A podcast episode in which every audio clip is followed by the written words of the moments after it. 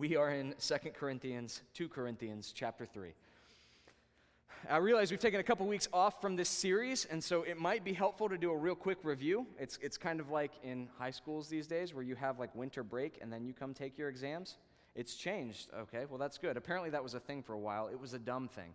And so, uh, we are, let me just remind you of where we've come from in Second Corinthians, especially for those who are joining us for the first time, or maybe you're just a little bit rusty because it's been a long summer and not nearly as restful as it should have been.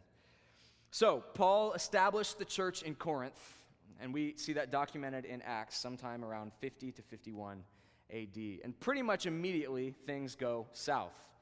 He's constantly having to send them letters to correct their misunderstandings. He's constantly having to send them letters to call them to repent of stupid decisions that they keep making and are somehow exceedingly proud of. And some of those letters are contained in the New Testament. Some of them have been lost to the pages of, or the sands of time, rather. But what we know is that ultimately, Paul continuing to call them to correction makes them mad. And so they essentially throw off Paul as the leader and the apostle of their church. I think most of us were alive during the time when Bill Clinton was president and people tried to impeach him as president and remove him from that role. Okay, Corinth impeaches Paul. Not that they have the ability to do that, but that's what they try to do. And they say, We'll find a better apostle, we'll find another president. We don't like you anymore. And so the reasons for why they do this when, when, when you really consider them, a lot of them sound like things we would say in our day and age if you just update the language a little bit. Some of these reasons we've talked about in the letter, some of them we will get to. But one of them is that Paul is an unimpressive speaker. They've read his letters, and he's, he's just this very eloquent, thoughtful person, and he's, he's scary, and he uses big words that are hard to understand. But then they see Paul, and he's this short, stubby Jewish man who stutters over his words. And they say, You're unimpressive. And we would rather have somebody who's eloquent and great at speaking. And man, how many times have I had a conversation with somebody who has left a church and I ask them why, and they say, the teaching just didn't really engage me? I say, well, was it heresy? Like, were they saying something bad? No, it just was kind of boring and unengaging, and it just didn't, it didn't grab me. So I had to go somewhere where somebody really grabbed me. Uh, we're not the first people to say that. The Corinthians were saying it about Paul. Another thing that they levy at Paul is that Paul doesn't do enough miracles. The, the people that they have replaced Paul with are doing all sorts of miraculous, incredible things, and Paul did a few to demonstrate uh, his role as an apostle, but he's not doing enough to keep their attention. Now, you may hear this and think, well, that's, that's easy to point that out in our modern day. That's people who are really into the more charismatic wings of Christianity. That's, that's kind of our modern equivalent. I'm going to say it's not just that. Because in our day and age, we see people in non denominational churches who go to the church with the loudest, best rock band, and when they are one upped by more rock bands and better rock bands, well, then they go to the next church. And they increasingly go to the people that will keep their attention and entertain them the best. And so we see this issue in the church in our day and age that people like the Corinthians are looking to be entertained and wooed by the people who lead them, and they just go to the person who woos best. And then they move to the next best wooer, and on and on and on. Perhaps what, what I think is the most devastating one. If I were Paul, this would be the thing that would make me the maddest and would cause me to post angsty song lyrics on Instagram. Um, they say, You suffer too much to actually be doing God's will if you were really called by God, if you were really an apostle, like, like you say that you are, then what we talked about these last two weeks about what happened to Paul and Philippi wouldn't happen. You wouldn't be thrown into prison and beaten publicly and dragged naked through the streets of Philippi, and you wouldn't be shipwrecked, and you wouldn't be getting bitten by snakes coming out of campfires, and this stuff wouldn't happen to you if you were doing what God wanted you to. Man, all you have to do is turn the TV on and turn it to the Christian television network and see people saying the same thing. Are you sick and you've asked God to heal you and He hasn't? It's because you don't have enough faith. Are you, are you in need of a car or a house and you don't have it yet? You must not actually really believe. You must not really be doing what God wants you to do. And lest you be tempted to think that's an American problem, that it's just us selfish Western Americans, uh, here's the terrifying thing to me is I was in Uganda this summer. We've exported that prosperity gospel to the third world and it's wreaking havoc. Because I turned on my TV in Uganda on their one TV station, which has some really great shows like Beat News, where they just rap the news instead of telling you. But I turned on my I turned on my TV in Uganda to see a guy named Prophet Elvis telling people in a third world country that the reason that they're not living in mansions is because they don't have enough faith and they're not following God's plan for their life. But that's not new.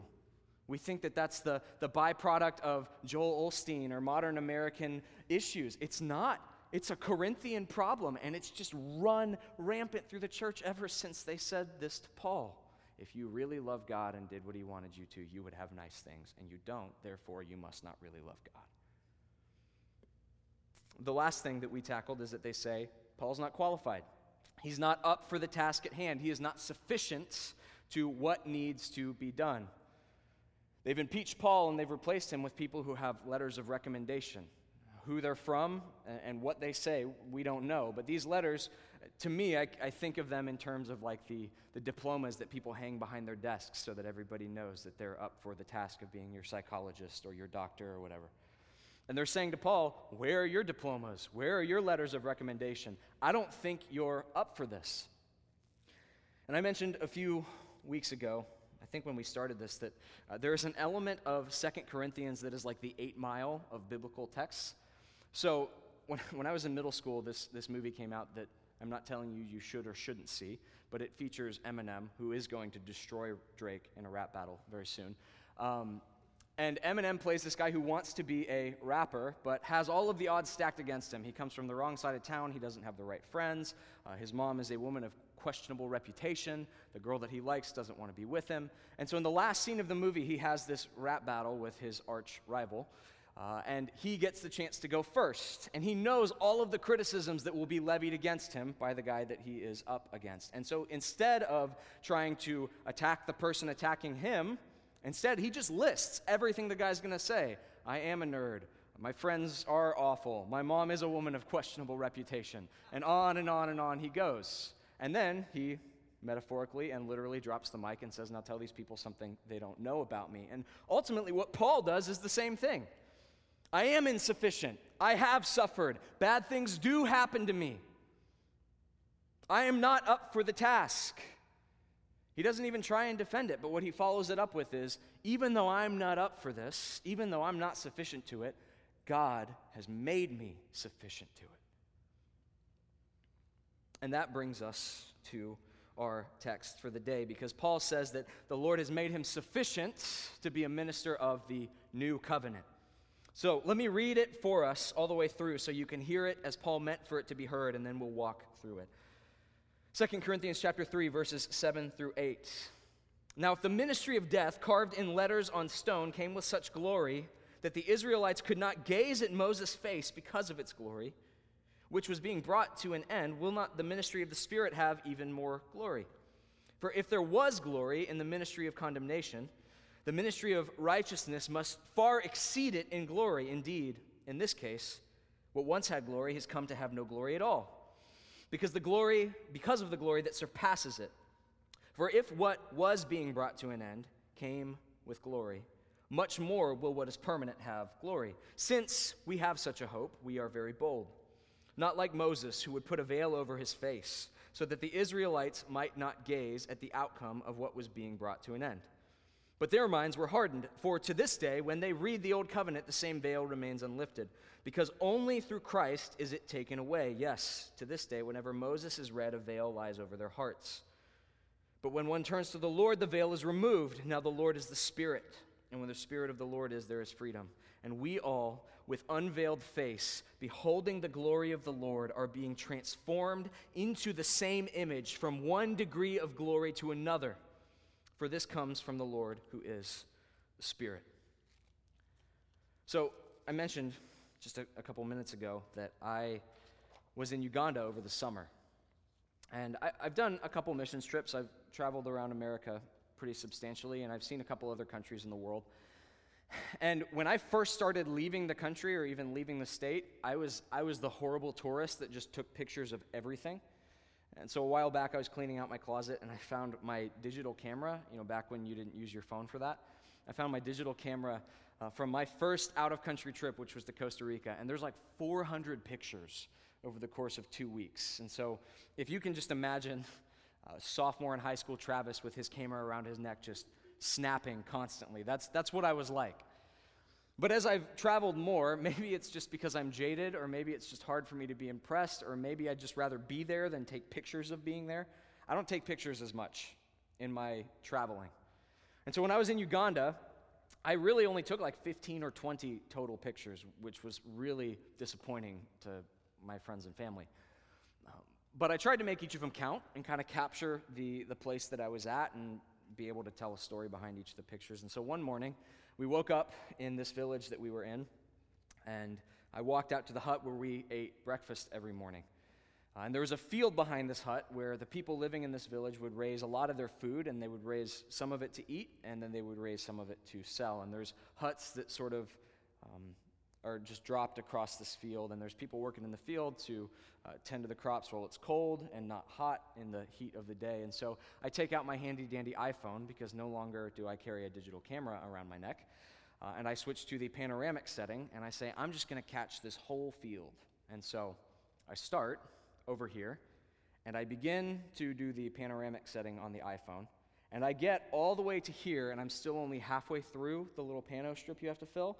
And so I'm literally twisting backwards trying to get this picture. At which point, Jeff, who was one of the guys on the trip with me, says, What are you doing? And I said, Well, there's this horrible thing about the panoramic setting on iPhones where you have to fill the whole bar for the picture to work. And Jeff says, That's not true. And I said, What are you talking about, Jeff? And he said, There's a stop button, and you just push stop, and it makes the picture for you. So, for the entirety of my panoramic iPhone existence, I have thought you had to fill the whole bar. And so I have done yoga pretzel twists to try and fill the bar for panoramic photos. And so then Jeff makes some comment like, What sort of a millennial pastor are you that you don't know this stuff? And I said, I have no idea. It's terrifying. And, and, and I don't say this to, well, I do. I actually do say this to let you know that I know nothing about technology. I'm bad at it. I lived in this apartment that I've been in for three years now for a year and a half before I got Wi Fi. I would just walk to Starbucks and use their Wi Fi. And so when people come to me, and it's almost always been this way, when people come to me and say, Have you heard about the new iPhone? My first response is, There wasn't, what's an iPhone? And then my second response is, Why is there a new one? What's wrong with the old one? I've never owned the current system that is having games actively made for it. So when PS2 comes out, I'm buying a PS1. When 360 comes out, I'm buying an, just a plain old Xbox. I'm just out of the loop on this stuff. And so when people tell me about new things, I go, What's the old thing? It's great that there's a new iPhone. What's the old one? And the reason that I bring all this up is because Paul has introduced this idea in the text where he says, I am a minister of the new covenant. And, and Paul expects you to ask some questions like I ask when somebody says there's a new iPhone. Specifically, there's a new covenant. What was the old covenant? If there was an old covenant, why do we need a new one? Well, if we have a new one, how is it better than the old one? Paul expects this question, and he begins to answer it in our text for the evening. And so he begins to talk about the old covenant and what it was like and why we needed a new one and how the new one is better. And so in verse 7, he refers to the old covenant by calling it the ministry of death, carved in letters on stone. And he says that it came with such glory that the Israelites could not gaze at Moses' face because of its glory, which was being brought to an end. Now, if you've grown up in the church, then you probably know enough to hear this and go, hang on a second. Paul. Because as he talks about the law of Moses and as he talks about the Old Testament covenant, he calls it this ministry of death. And, and you've likely heard that Paul also says a lot of really good things about the law and the Old Covenant. He calls it a schoolmaster that leads us to Christ. Uh, he says that the law is good. Uh, he, he has lots of positive things to say about the law. And so you probably hear this, or at least I would presume you hear this, and you go, hang on, Paulie you can't have this both ways. Is it a ministry of death or is it a good thing? It's a great question. I'm glad you asked what Paul's talking about. Here's the answer that what Paul recognizes is the promise of the law is for those who are able to keep it and to keep it fully. Leviticus 18 says that if you are careful to obey these commandments, then you will find life in them. But here's what Paul understands better than you and I understand Because Paul grew up reading the law and trying to keep the law and trying to follow the law to a T. If the promise for those who keep the law is life, that's great, but nobody keeps the law. And so, what are we left with but death and judgment? There is a promise of life in the law, but nobody can keep it. And so, the promise is never made good on for anybody. It's like the person who says that if you're able to count all of the, the jelly beans in this jar, you can get $3 million, and nobody does it. So maybe you're in this room and you would say, you know, I'm, I'm here because someone dragged me here. I'm here because I read the sign, or I'm a spiritual but not religious person. And, uh, you know, I believe in a God and I believe in a heaven. And perhaps if you're really brave, you would say, I also believe in a hell. But I wonder, what, what do you presume? What platform do you presume that you'll stand on before God? Because most people who take that perspective, I'm spiritual but not religious, and there's a heaven and there's a God, most of them would say that God counts our efforts and, and how well we do at being good. And I think that's perhaps a reasonable thing to consider. But I would ask you to just do two things if you're in that category this evening. One, read the Ten Commandments and read Jesus' Sermon on the Mount. And then two, tally every single time that you fail to keep one of the expectations contained therein. And tell me, if, if this is God's standard for goodness and He will reward people who, people who are good, tell me if you can still call yourself good by the end of that. N- not that you have broken a law, but that you, at least maybe you're better than me, but when I read it, I break all of them in some way or another, especially when Jesus takes it and expands the law to not just what you do with your body, but what occurs in your heart and mind. And so Paul calls this the ministry of death because nobody can keep it, and the promise for life is only for those who keep it, and we can't do it. Paul can't do it. Nobody that Paul knows can do it. And so he says, under the old covenant, we have this ministry of death carved in letters of stone. But he says that it came with such glory that the Israelites could not gaze at Moses' face because of its glory, which was being brought to an end. Will not the ministry of the Spirit have even more glory? Beth read for us from Leviticus chapter, I'm sorry, Exodus chapter 34.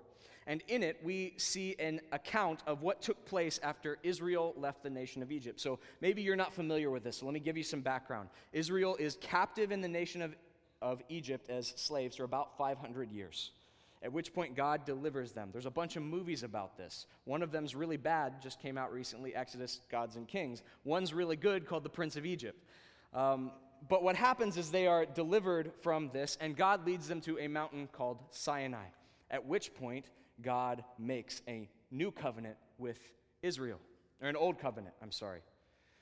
Moses is the mediator of this covenant. Uh, it's kind of like if you have a stockbroker who kind of goes between you and your constituents, and they sort of broker the deal. And so Moses goes up onto the mountain before God, and God gives him the terms. Here's what this is going to look like. You need to keep all of these commandments so that you might have life. And Moses asks God, Lord, can I look at you? Can I see your face? And God says, It's going to kill you, so nah.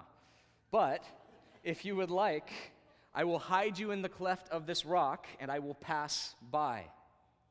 I will pass by and proclaim my goodness and my name before you. So Moses is hidden in this sort of crevice in the rock as God passes by. And because Moses is in the presence of absolute perfection and un- inerrant glory in the presence of God Himself, something happens to Moses on the mountain that he's unaware of.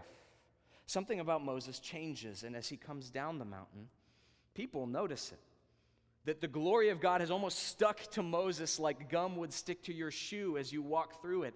And the glory of God is shining before the people of Israel, and it's terrifying to them. They are horrified by the presence and the glory of God in their midst. It would not always have been so. Adam walked with God in the cool of the garden. But because we have fallen into sin, the glory of God is terrifying. And so Paul makes this reference. Most people would say this is Paul's commentary on Exodus 34. He says, If in giving us the old covenant, which is not permanent, which does not last, which cannot save, if in giving us the old covenant there was such glory behind it that the people of Israel couldn't even look at Moses then how much greater would the glory be behind a new covenant that can save, that's brokered by Jesus rather than a mere man? How much greater is the glory of what has come to pass now in these days than what came to pass in those days? So, this is actually a form of argument called a fortiori, which means from the lesser to the greater. We make these arguments all the time. People say things to me like, if you love your cat so much, how much more are you going to love your kids? Right? Because in this lesser, small area, it doesn't seem small to me right now, but I realize it is in the grand scheme of things.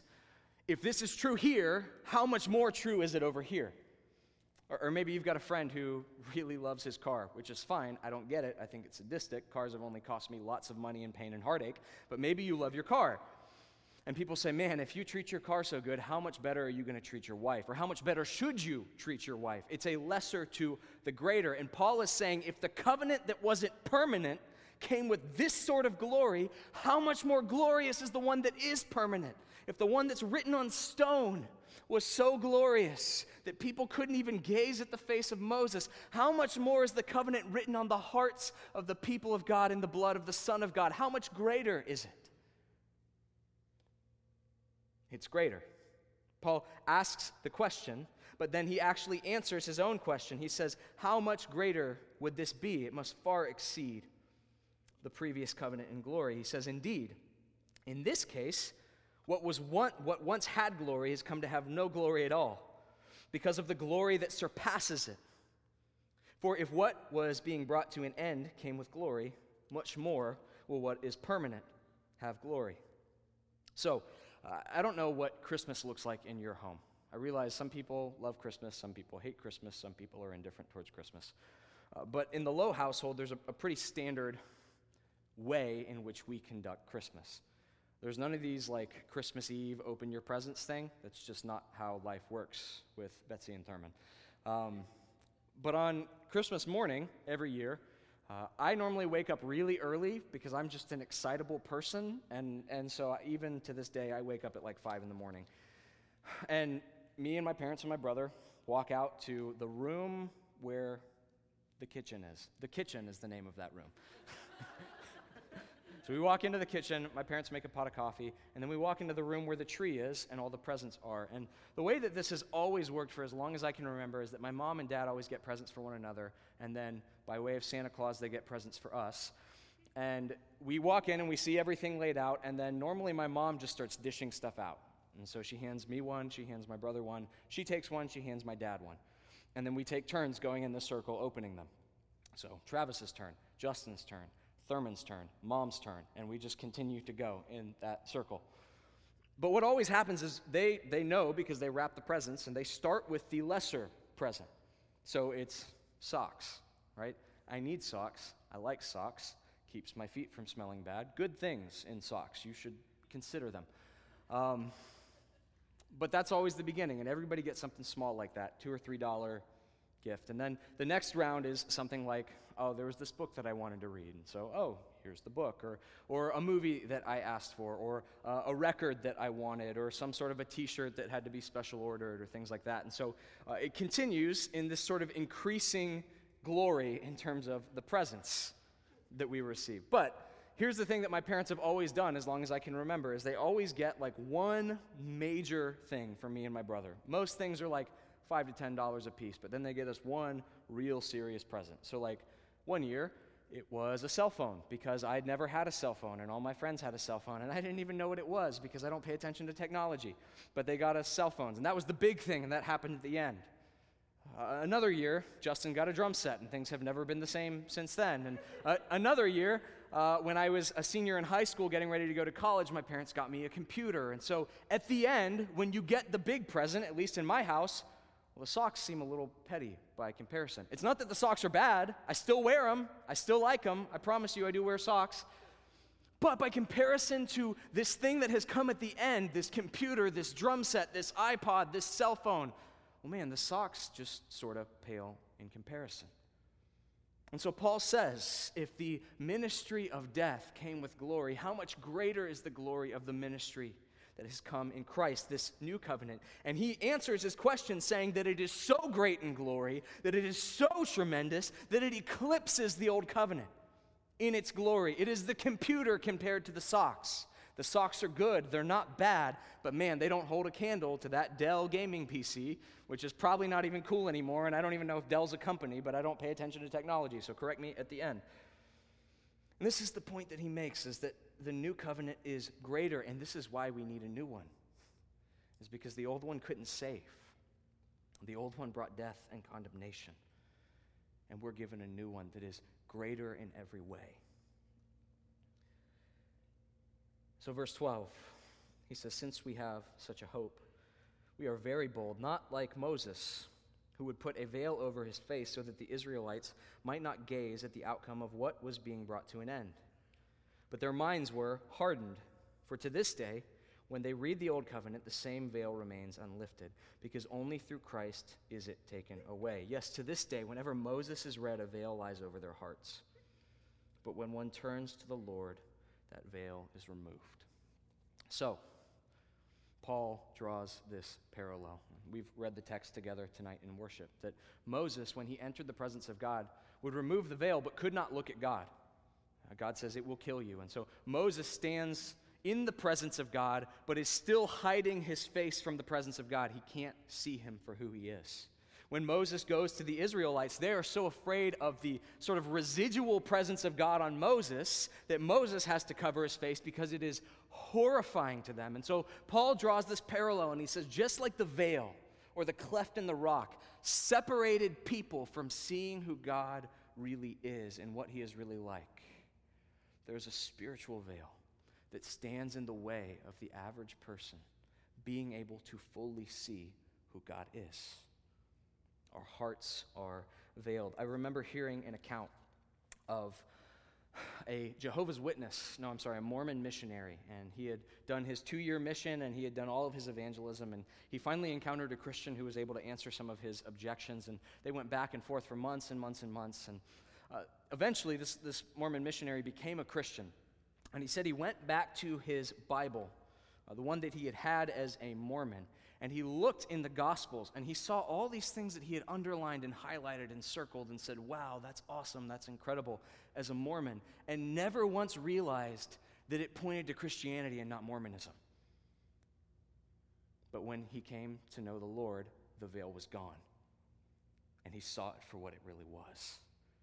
The passages that once sung to his heart as a Mormon screamed to his heart as a Christian because the veil was gone, and finally, with an unveiled face, he could see the Lord for who he truly was. And Paul says that when we know Christ, that veil that kept us from seeing God, that separated us from knowing God as he really is, it is removed. And we see him now for who he truly is with unveiled faces. I've mentioned before, when I was younger, I really, really wanted to be an anime artist. And that was just because Goku was so cool that if I could draw Goku all day, that would be the dream. But I wasn't good at arting or drawing or whatever you want to call it. I was just bad at art. My parents were good parents, and so they encouraged me in this doomed endeavor of mine. Uh, and so they hired my uncle, who's a landscape architect and just a phenomenal artist, to give me drawing lessons. And the first day of the drawing lessons with my uncle, he sits me down and instead of showing me how to draw like giant robots fighting each other, like I needed to know, he shows me how to draw circles and lines and squares. And this was unbelievably frustrating to fifth, sixth, and seventh grade Travis. But one of the things that he said to me is in drawing a line, it's important for it to be a line that it is straight. And he said, What most people do when they draw a line is that they look at the point of their pencil and they just watch it as it goes. And eventually, they remove their pencil, and that line is not so straight. He said, The way to draw straight lines, at least the way that he learned when he was in art school, is that you do not look at the point of the pencil, but instead you look at the point to which the line is going. So you make a start point and you make an end point, and you put your pen on the start point, and you look at that end point as you draw that line. And that line will become straighter. It won't be perfectly straight, people aren't capable of perfection. But I say all this because the significance of what Paul is saying here is profound. That the veil is removed, that we can see God for who He really is, that we can look upon the face of Christ by the power of the Holy Spirit through the lens of Scripture, through the eyes of face, through of faith. And he says that in doing that, in beholding the glory of the Lord, we are being transformed into the same image from one degree of glory to another. Because at long last, we can see the end point to which the line is going. Many people think that the way to overcome sin is to white knuckle your way through it. Stop looking at porn for three or four months, and eventually you'll be fine. Uh, stop sleeping with your boyfriend or girlfriend, and eventually it'll go away. Stop getting smashed in Ybor on a Friday night, and it'll go away. That's not the biblical answer to overcoming sin, but it is instead with an unveiled face to gaze on Christ so that he becomes more beautiful and more lovely than the lesser things that we set our affections on. And that is not possible with the veil over our face, but when one turns to the Lord, we see him for who he really is. And we can truly start to become like him. And ultimately, this points you and I to a greater reality. It points us not just to our sanctification in this life, just as the veil didn't simply point to something at one time in the nation of Israel, but the reality is seeing God for who he is with an unveiled face. It points ultimately to an eschatological, to an apocalyptic, to an eternal reality. John, in his first epistle to the people to whom he's writing, he says this See what kind of love the Father has given to us, that we should be called children of God. And so we are. The reason why the world does not know us is that it does not know him. Beloved, we are God's children now. And what we will be has not yet appeared. But we know that when he appears, we shall be like him because we will see him as he is. So, for now, if you are a Christian in this world, by the power of the Holy Spirit, through the eyes of Scripture and the eyes of faith, you gaze on Christ and are being transformed from one glory to another. It's the transformation that Paul experienced when he saw Christ and his life turned around. It's the transformation that Ignatius experienced when he said at the end of his life, after walking with the Lord for a long ways, he said, I do not desire at any time so much as to even breathe apart from him. He is my hope, my boast, my never failing riches. It's the transformation that Augustine experienced as he sat in the field and he opened the book of Romans and he took and he read. It's the transformation that Luther experienced when he finally saw justification by faith as the heartbeat of the scriptures. It's the transformation that John Newton experienced as he sat on a slave ship and read The Imitation of Christ and eventually became the loudest uh, opponent of slave trade. We see this again and again. When the veil is dropped and people gaze on Jesus, they are transformed. And there will come a day where you are not simply spiritually looking upon him. There will come a day where what John has said is true, and with your very eyes you will see him. And the veil will be off. And in that day, you will see him with an unveiled face, and you will never be more fully like him than you are in that moment. So for now, for now, with unveiled faces, we behold Jesus Christ in his word, through his spirit, and among our brothers and sisters. But do not think that the veil was dropped for just that purpose. Because there will come a day when the very Jesus who was taken up into heaven descends with a shout, and you will see him with your eyes, with no veil, and you will be like him. Let's pray. Father, these are difficult realities, but they are glorious realities. Uh, that, that what we once approached in fear, which is your presence, Lord, we come now boldly. We have sung uh, in our songs and we have read in Scripture that we are no longer uh, slaves, but we are sons adopted into the family of God. And we see now that what stood in the way of us seeing you for who you truly are, it has been removed in the new covenant, the greater covenant, the more glorious covenant. And God, I pray that we would take and read this book that you have given us and gaze on Christ through it as we long for the day when our faith is made sight, when we see him as he is, and when we are like him. God, we pray that you take the Holy Spirit, or rather, Holy Spirit, we ask that you would come and apply these truths to our heart as we celebrate this new covenant in the new covenant meal of communion. We ask this in Jesus' name. Amen.